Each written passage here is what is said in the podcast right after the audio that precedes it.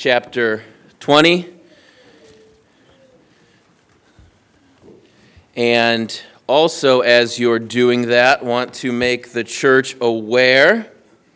Let me pull this up here.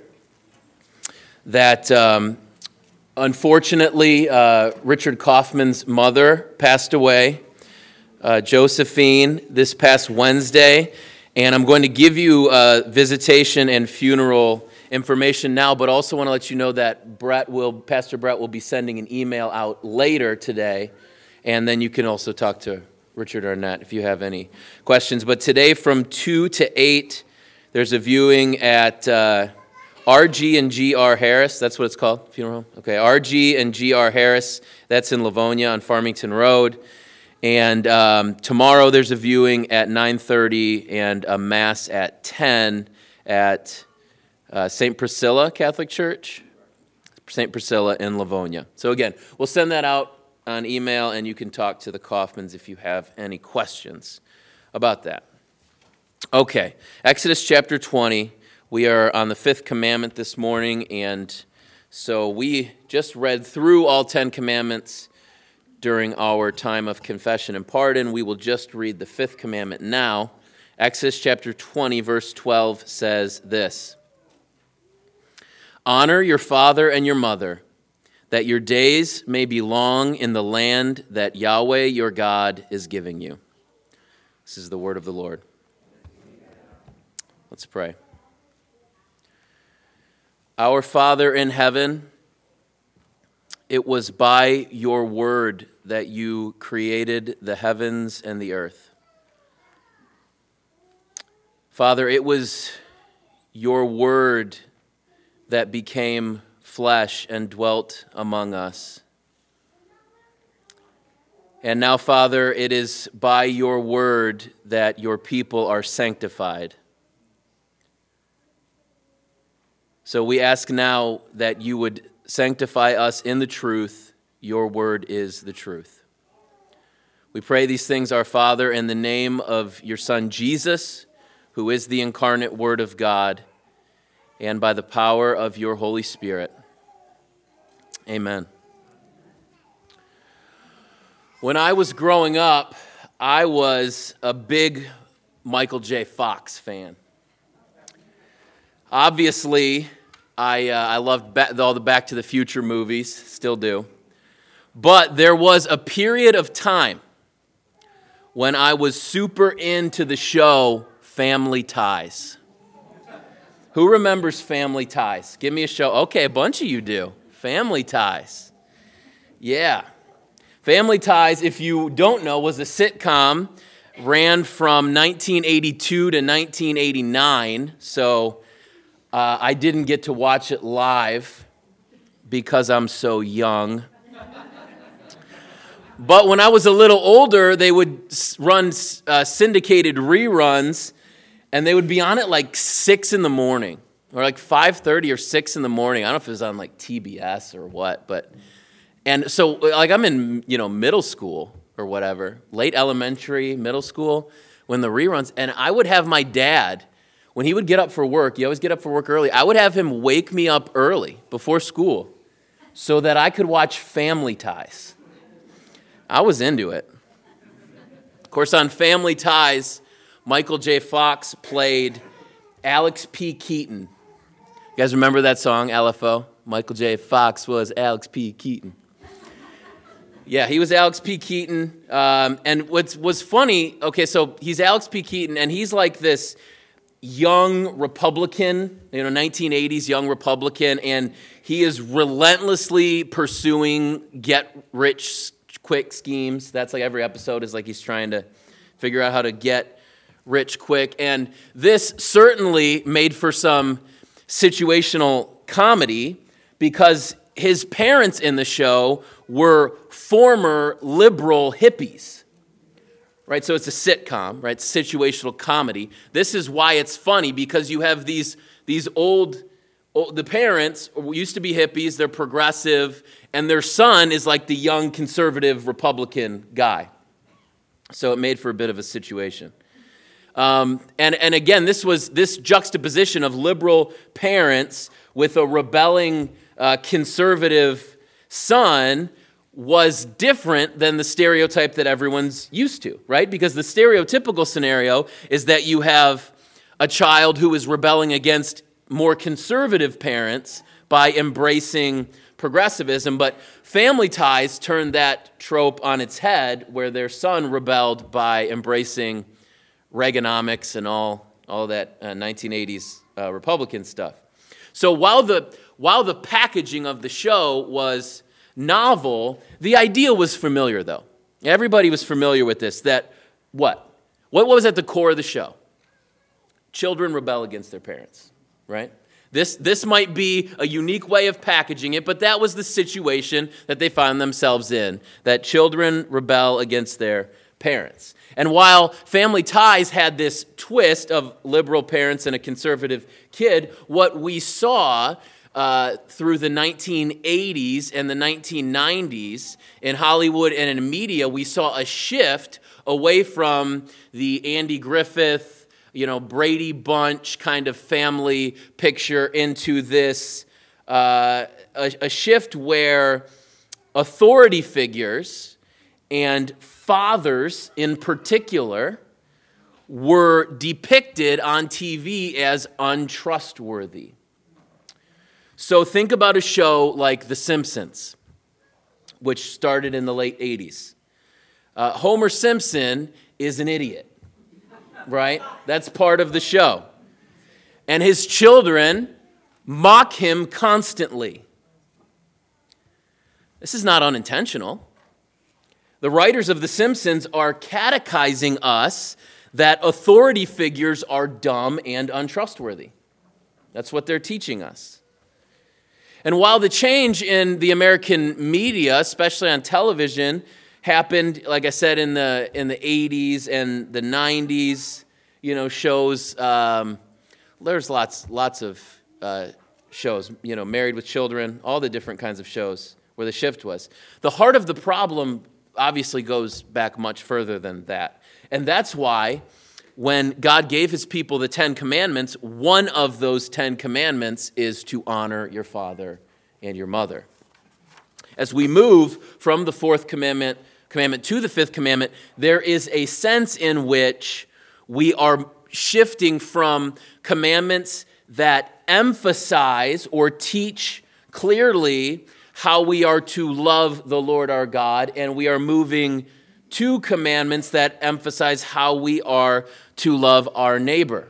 Now, that might be a bit overly simplistic, but it is a helpful category. As you think through the first four commandments, you shall have no other gods before me. You shall not make a, an image.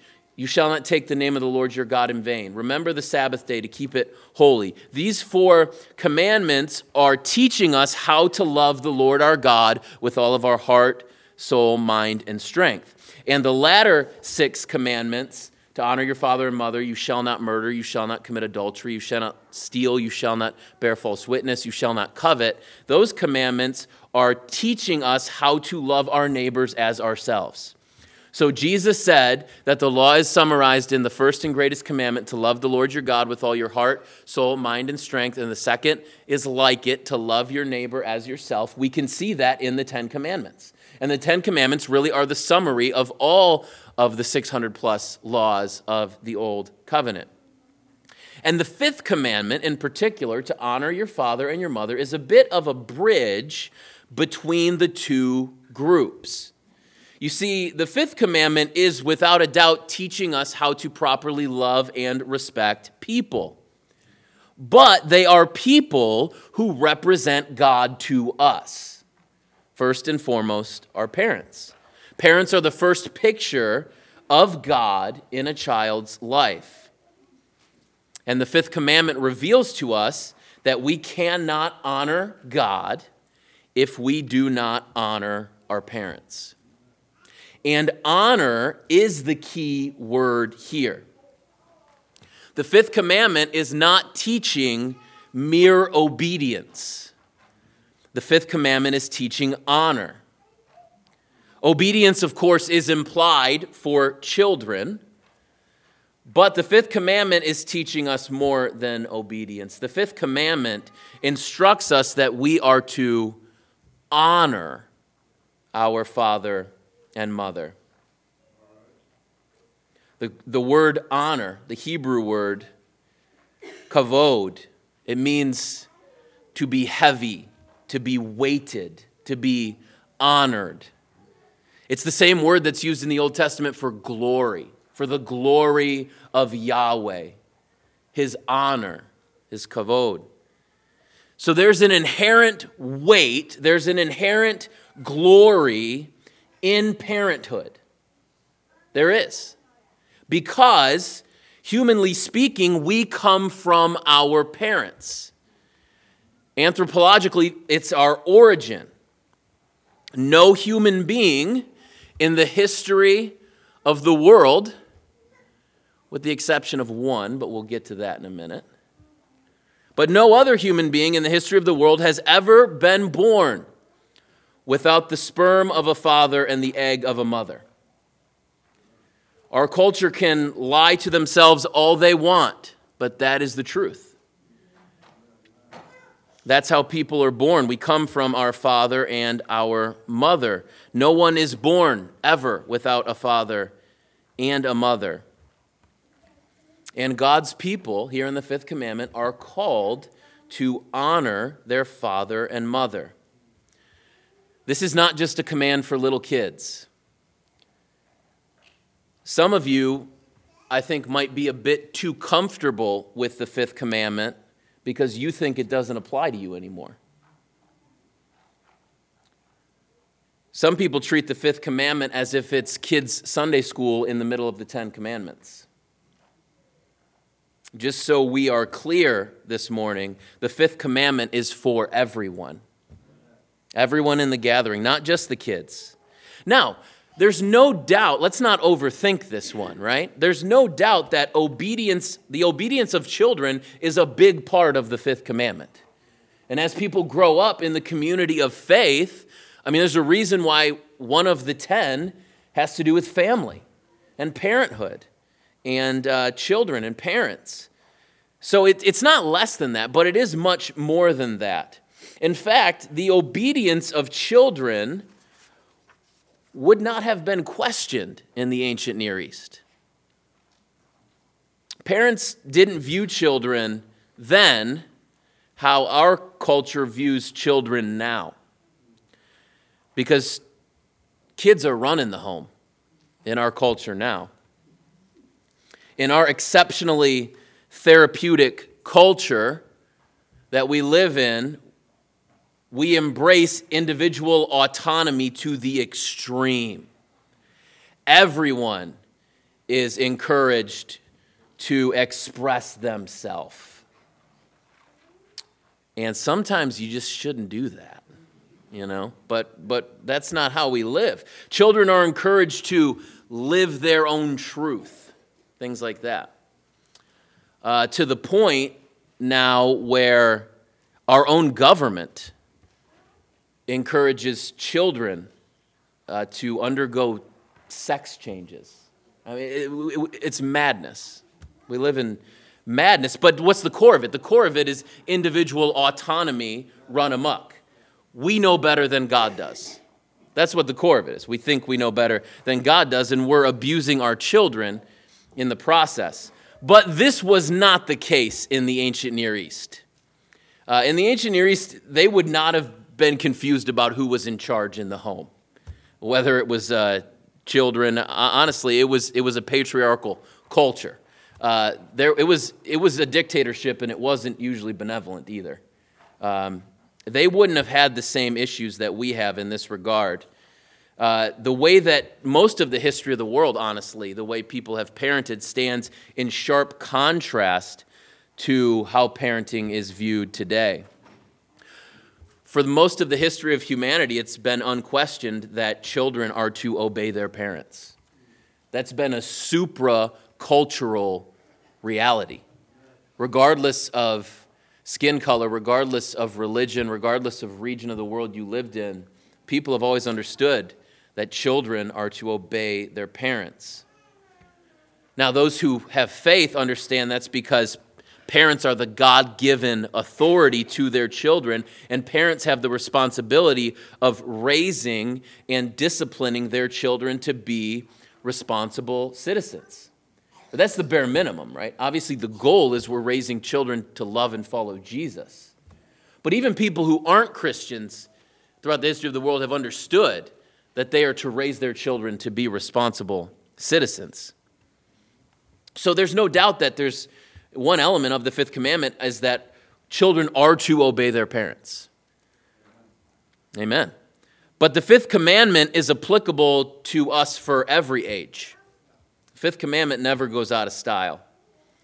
The fifth commandment instructs adult children to honor their parents, to appropriately prize their parents, to care for them, to show them affection, to respect them.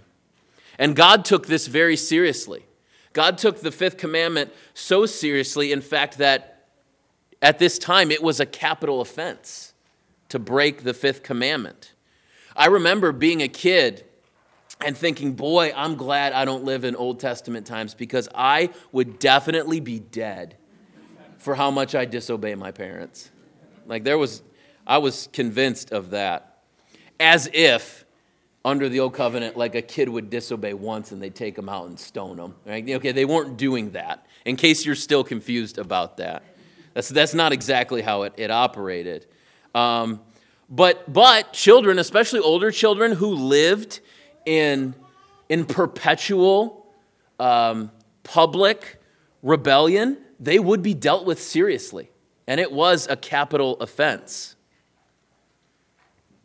Children who dishonored their parents, children who didn't care for their parents, would face the prospect of capital punishment, death.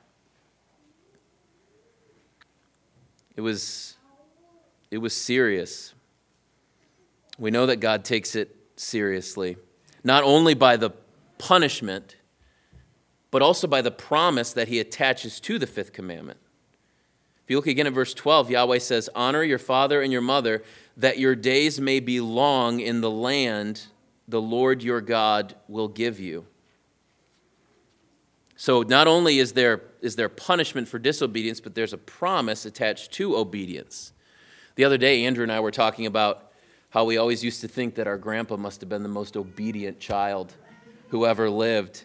Because when we were little, he was, he was in like his 70s and 80s. And when we were small, and he lived to 102. I thought, man, he really obeyed his parents.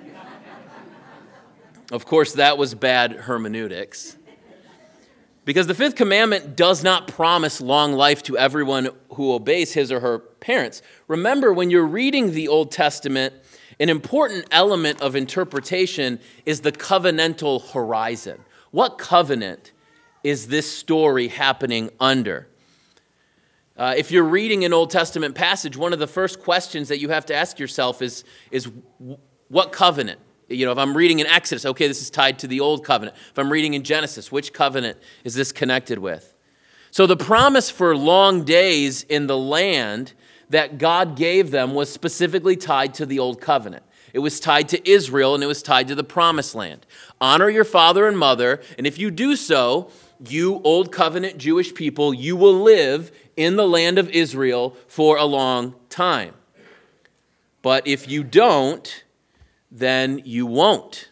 And that's what happened. Israel did not keep the fifth commandment, and, and that's in part why they experienced the exile.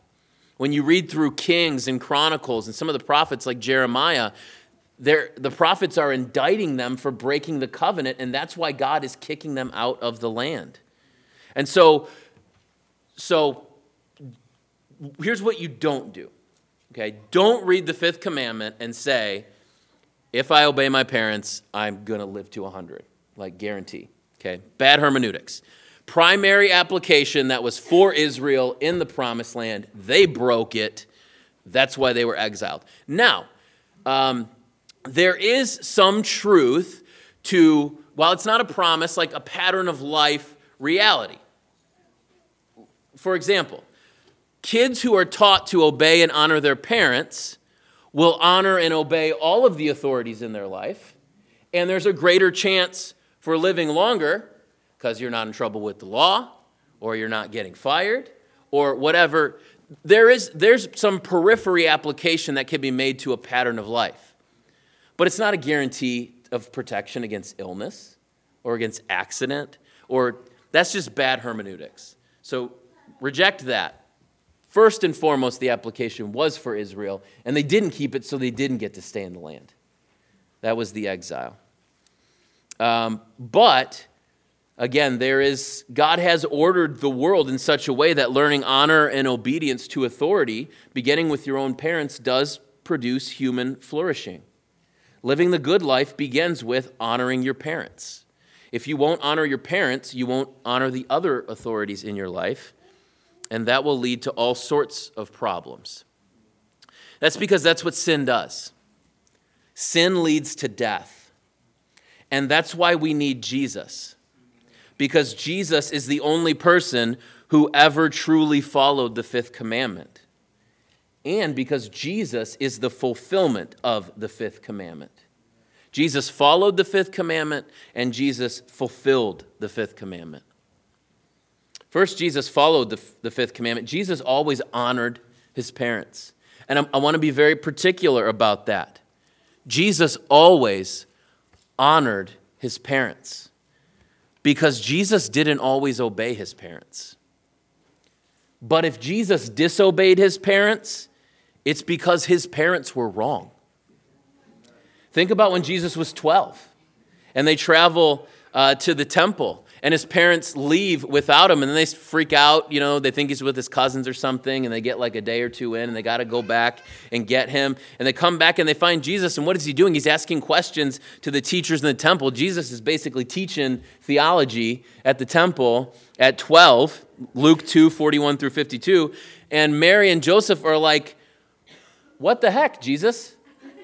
You know maybe they called him josh. I don't know. What are you doing josh and uh, Jesus was like, Did you not know that I must be in my Father's house? Like, Jesus understood his messianic mission better than they did, even at 12. Jesus was doing gospel centered ministry, right? And he had to correct his, his parents on it. But you know what it says then in verse 51? It says that Jesus went back to Nazareth with them and that Jesus was submissive to them. Think about in Mark chapter 3. Jesus is an adult at this point. His family, including Mary, are outside. Jesus is in a house. He's teaching. Mary and some of his brothers and sisters are outside, and they're trying to stop him. They're trying to shut down the Christ centered preaching that Jesus is doing. And they're saying he's out of his mind. Listen, guys, sorry, he's lost it. He's gone crazy. Get my son out here. We'll get him to stop. And, and they said, Jesus, your mother and your brothers and your sisters, they're outside. They're saying you're crazy. They're telling you to stop. And what does Jesus say? He says, My mother and my brothers are those who do the will of my Father. So Jesus disobeyed his parents when they were enticing him to sin. But Jesus always honored his parents. One of the last words that Jesus ever spoke before his death came on the cross when Jesus was speaking to John and Mary, and Jesus commanded John to take care of Mary as if she was his own mother. Woman, behold your son. Son, behold your mother. John 19, 26 through 27. So even as he's dying on the cross, bearing the wrath of God for the sins of the elect, Jesus was honoring his father and his mother. Jesus also taught us that we should be obedient to the fifth commandment. Um, Pastor Bobby read in our call to worship from Mark chapter 7, verses 8 through 13, where Jesus rebuked the religious leaders for this tradition they called Corban. Corban basically meant that you could neglect your elderly parents by saying, I can't spend my money on taking care of them because my money has been set aside for God. Jesus says, You have a fine way of breaking the commandments of God to keep your own silly, made up commandments. And he says they're breaking the fifth commandment. He literally quotes it. And Bobby read it. So Jesus modeled it for us, Jesus taught it to us, but Jesus came not only to keep the fifth commandment, he did perfectly, every second of his life, in thought, word, and deed, by what he did and by what he didn't leave it undone. Jesus kept the fifth commandment, he taught the fifth commandment, but Jesus most ultimately came to fulfill the fifth commandment and all of the law of God. Jesus fulfills the fifth commandment by bringing us into God's family. Even though we have not honored our Heavenly Father, Jesus reveals God as Father to us. That's why Jesus taught us to pray, Our Father in heaven, hallowed be your name. That's why in the Creed we confess we believe in God the Father Almighty, creator of heaven and earth. But the problem is that there's not a person alive who has ever fully honored their parents. We are all born in sin from Adam's fall. And as a result, none of us honors, properly honors our earthly parents, and none of us properly honors our heavenly Father either. Romans 3:10 says, "No one is righteous, and no one seeks after God." So much for being seeker sensitive. No one's seeking after God. But to save us from our sin, for, from our law breaking sin, the Son of God, the eternal second person of the Holy Trinity, became a man in the incarnation when he was conceived by the Holy Spirit and born of the Virgin Mary. So Jesus is the only human who's ever lived uh, without the sperm of a father and the egg of a mother because he was conceived by the Holy Spirit and he was born of the Virgin Mary. And the Son honored his heavenly Father in his obedience to come and save his people. Philippians 2 5 through 7 says, Christ Jesus, who, though he was in the form of God, did not count equality with God a thing to be grasped, but emptied himself by taking the form of a servant. Hebrews 4:15 tells us that Jesus lived a truly human life yet without sin. So not only did Jesus perfectly keep the fifth commandment, but Jesus kept all of God's law, every jot, every tittle, in word, thought, and deed. And then Jesus obeyed his Father when he humbled himself by becoming obedient to the point of death, even death on a cross. Philippians 2 8. And when Jesus was in the Garden of Gethsemane before he was arrested, he prayed, Father, if you are willing, Remove this cup from me. Nevertheless, not my will, but yours be done. Luke 22 42. Your kingdom come, your will be done on earth as it is in heaven. Jesus then offered his righteous life to the Father on the cross in exchange for the wrath against the sins of his people, the elect, and Jesus paid the penalty of death, and Jesus was buried. He was so dead that they buried him. But because Jesus was righteous, death could not keep him. And so, three days later, Jesus resurrected from the dead, and his resurrection vindicated everything that Jesus ever said, and it vindicated everything that Jesus ever did. Jesus truly is the Savior. Jesus truly is God. Jesus is the one in whom we find the forgiveness of sins and the hope of eternal life. And with his resurrection from the dead, what Jesus is doing is he's creating a new family. Through the gospel of Jesus, the Father adopts all who place their faith in Jesus Christ.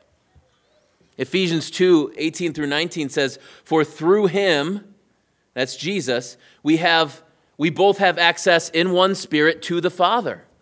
We have access to the Father by the Spirit through Jesus. So then, you are no longer strangers and, and aliens, but you are fellow citizens with the saints and members of the household of God. Right before church this morning, we were in a new members class about to baptize and bring in some new members, and a healthy portion of our conversation was about how Christ Community Church is a family. That we view ourselves that way, that we operate that way, that we feel that way. That's what's happening because our brother Jesus brings us to our Heavenly Father and we are adopted eternally. We are the family of God. Jesus said in Matthew 12 50, Whoever does the will of my Father in heaven is my brother and sister and mother. We are made a part of God's family because of the obedience of our brother Jesus. So, as we consider then how we are to keep the fifth commandment at Christ Community Church in 2023, the first thing we have to note is that apart from faith in Jesus, it is impossible to keep the fifth commandment. If you're not a Christian, you cannot keep the fifth commandment, and you cannot keep any of God's law. It's impossible to please God apart from faith. You must repent of your sins and believe in the good news of Jesus Christ. To repent of your sins means to turn from your sin and turn toward Jesus. It means to acknowledge that you are a sinner who needs God's forgiveness. You must also, though, have faith in Christ. You must know, you must have knowledge that God is holy and that you are a sinner. And that it is only through the person and work of Jesus Christ alone that you can be made right with God you must assent to the validity of those truth claims. You have to actually believe that they're real. And finally, you must transfer your trust to Jesus alone. That means that if you were to stand before God today and He were to ask you why He should forgive your sins and grant you eternal life, that the only answer you can give is because you're trusting in Jesus. My sin, oh, the bliss of this glorious thought. My sin, not in part, but the whole, is nailed to the cross, and I bear it no more. Praise the Lord, oh, my soul. After we believe in Jesus, we then must think through, as New Covenant Christians, how we apply the fifth commandment. Because for us, the Old Covenant law is scripture, but it is not law. These are important distinctions. For Israel, the Old Covenant was both scripture and law, right? It was their Bible, it was their Word of God, it was their religious text, but it was also the law of their land. For us, the Old Testament is scripture, but it is not law. So we, we will apply the fifth commandment differently than Old Covenant Israel only the moral use of the law still applies to us. There's three uses. The, the, the, Reformed tradition has always talked about the three uses of the law the civil, the ceremonial, and the moral. Only the moral use of the law still stands because the civil and the ceremonial uses of the law were fulfilled in Jesus. Uh, they're, they're, it's not like we're arbitrarily doing away with them because Jesus came. Like the whole reason they existed was to bring us to Jesus. And now that Jesus lived, died, and rose again, they are fulfilled. But the moral use it still applies. So the first application, the first application, Violet needs to listen to this. The first, the first she is not honoring. The first application, uh, don't you don't have to take her out, Chrissy. I don't care. Uh, the the, but this is the first one. Children should obey their parents. Okay, Violet all of all the children. Um, the fifth commandment is more than a command for children to obey their parents, but it is not less than a command for children to obey their parents. And so, right now, I'm going to speak to everyone in the room, predominantly, maybe who's under the age of 18. And maybe you feel like sometimes the sermons don't apply to you. Maybe you feel like if we talk about husbands and wives or jobs or this or that, that what doesn't really apply to you. Well, right now, I'm speaking directly to you. If you are a child here, in the Bible and in the fifth commandment, God is telling you to obey your parents. The New Testament makes this clear in Ephesians 6 1 through 3. Paul quotes the fifth commandment, just like Jesus did in the call to worship. Paul says, Children, obey your parents in the Lord, for this is right. Honor your father and mother. This is the first commandment with a promise, that it may go well with you and that you may live long in the land. Paul echoes the same sentiment in Colossians 3:20. Children, obey your parents in everything, for this pleases the Lord. The clear revelation of Scripture is that parents are the first picture of God in a child's life, and so children must be obedient to their parents. Kids, when you disobey your parents, you are sinning against God. When you honor and obey your parents, you are glorifying God. But as we mentioned before, the fifth commandment requires more than the obedience of children to their parents. The fifth commandment is applicable to everyone at every point in their lives. Even if your parents have already passed, it's applicable to all of us. Adult children, of course, are not required to obey their parents, but we're all required to honor our parents. For some of us, this is very easy because we were raised by faithful, godly parents who loved us and raised us in the fear and the admonition of the Lord. For me, I don't have a lot of mental or emotional issues to struggle with when I think that I should honor my parents. I don't. I'm thankful. But I know that's not true for everybody. It's not true for all of you. Some of you were raised by abusive parents. Some of you were abandoned by your parents. Some of you come from broken homes. Maybe some of you were raised by good, upstanding citizens who reject Jesus or maybe even hate Jesus. How do you follow the fifth commandment if you're in one of those situations? Now, we live in a broken world, and so sometimes things are extreme, and maybe some of you need to cut off your relationship with your parents for your own health and safety. That's a possibility. I mean, the world is depraved, and there are certainly situations where that is necessary. Some of you may have a polite but shallow relationship with your parents. Some of you might fight like cats and dogs with your parents, but at the end of the day, you guys just love each other, you know, and you're just wild. You know, maybe that's how you do it. Others have a great relationship with their parents. Regardless of your situation, we must honor our parents insofar as we are able. From the worst of parents to the best of parents, everyone is a sinner. So all parents are wrong to one degree or another in how they raise their children. The best parent who ever lived sinfully did wrong things. At the same time, everyone is created in the image of God.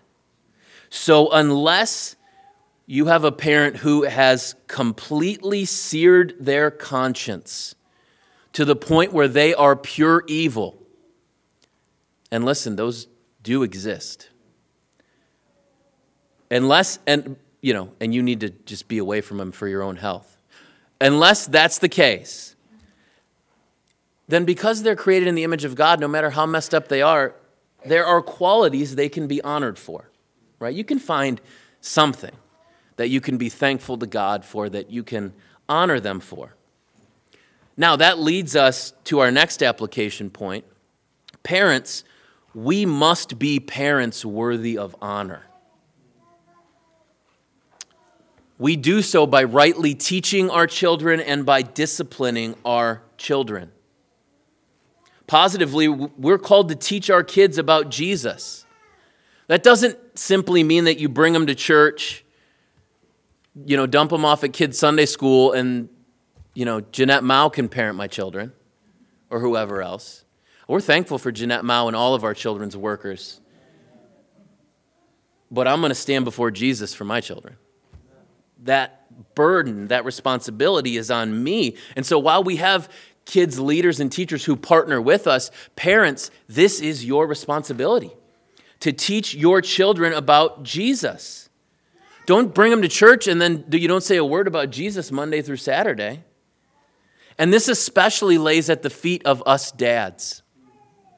Dad, you are the pastor of your home, whether you want to be or not. You are. Talk to your kids about Jesus. Talk to them about the sermon. Talk to them about their Sunday school lesson. Read the Bible together, pray together. Just, just talk to them. Talk to them like Jesus is real.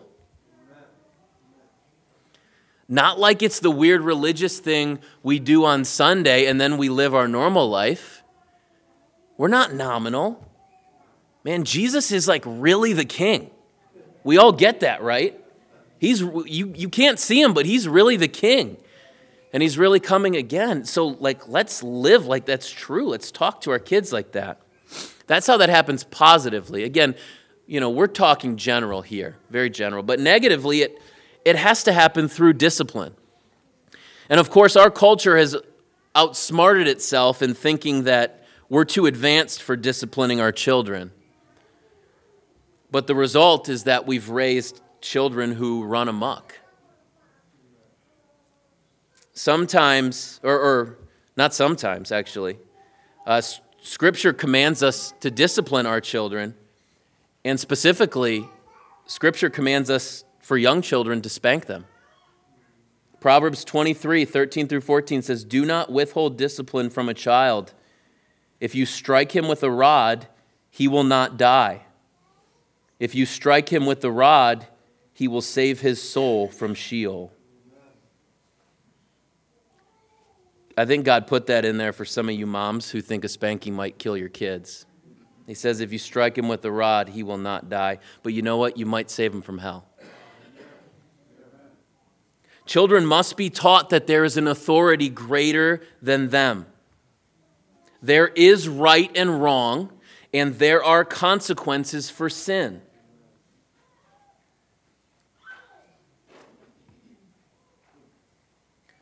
Fifth commandment begins, of course, with parents and children, but it can be more broadly applied. And uh, Pastor Zach, when he read from our historical reading in the Westminster Catechism, that's how they applied it. It can be more broadly applied to all of the rightful authorities in our lives. So God calls us to submit to those in authority over us, biblically speaking. Wives are called to submit to their husbands, children are called to submit or obey their parents. The church is called to submit to the elders. If you work, you have a boss that, in some sense, you are called to submit to. We are all called to obey the government insofar as the government doesn't forbid what God commands or the government doesn't command what God forbids. We are to submit to all of the rightful authorities in our lives. But the fifth commandment also calls us positively to function as the family of God. The church is called to care for those who don't have parents, orphans, children in bad homes, kids with parents who don't believe. The Bible commands older women to train younger women and older men to train younger men. Likewise, we should care for our spiritual parents, older church members who don't have children or family to care for them, widows we should treat them as if they are our own parents. Again, when we say that church is a family, it's not hyperbole. It's not merely sentiment. No, we must be brothers and sisters to each other. We must be spiritual parents and children to each other. Finally, the fifth commandment requires us to remember our spiritual heritage. We need to be the kind of church that honors our parents in the faith. And I don't just mean our actual parents, and I don't just mean uh, the spiritual giants of Christ Community Church past, though we should. But we should appropriately honor men like Adam and Noah and Abraham and Isaac and Jacob and Judah and Moses and Joshua and Ruth and King David and King Solomon and Isaiah and Daniel and Ezra and Nehemiah and Paul and Peter, James and John, Origen and Tertullian and Polycarp and Athanasius and Augustine and Aquinas and Luther and Calvin and John Bunyan and Charles Spurgeon, B.B. Warfield, Martyn Lloyd-Jones, and all of the other men and women who have come before us. Hebrews 12, 1 through 2 says, Therefore, since we are surrounded by so great a cloud of witnesses, let us also lay aside every weight and sin which clings so closely.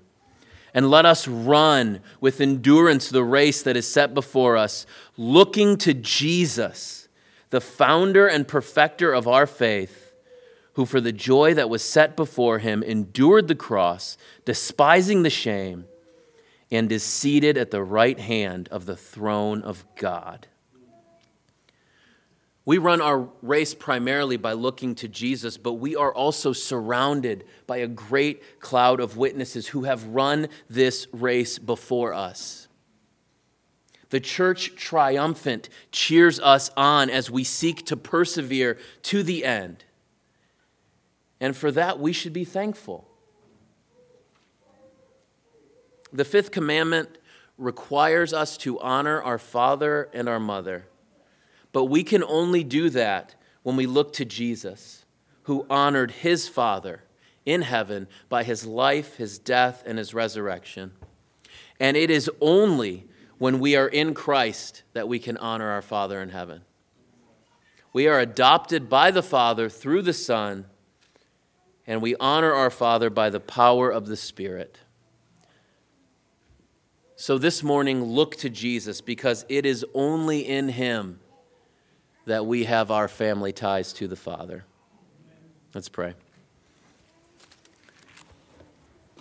Our Father in heaven, we ask us now that you would keep your promise, that your word would not return void, and that the gates of hell would not prevail against your church.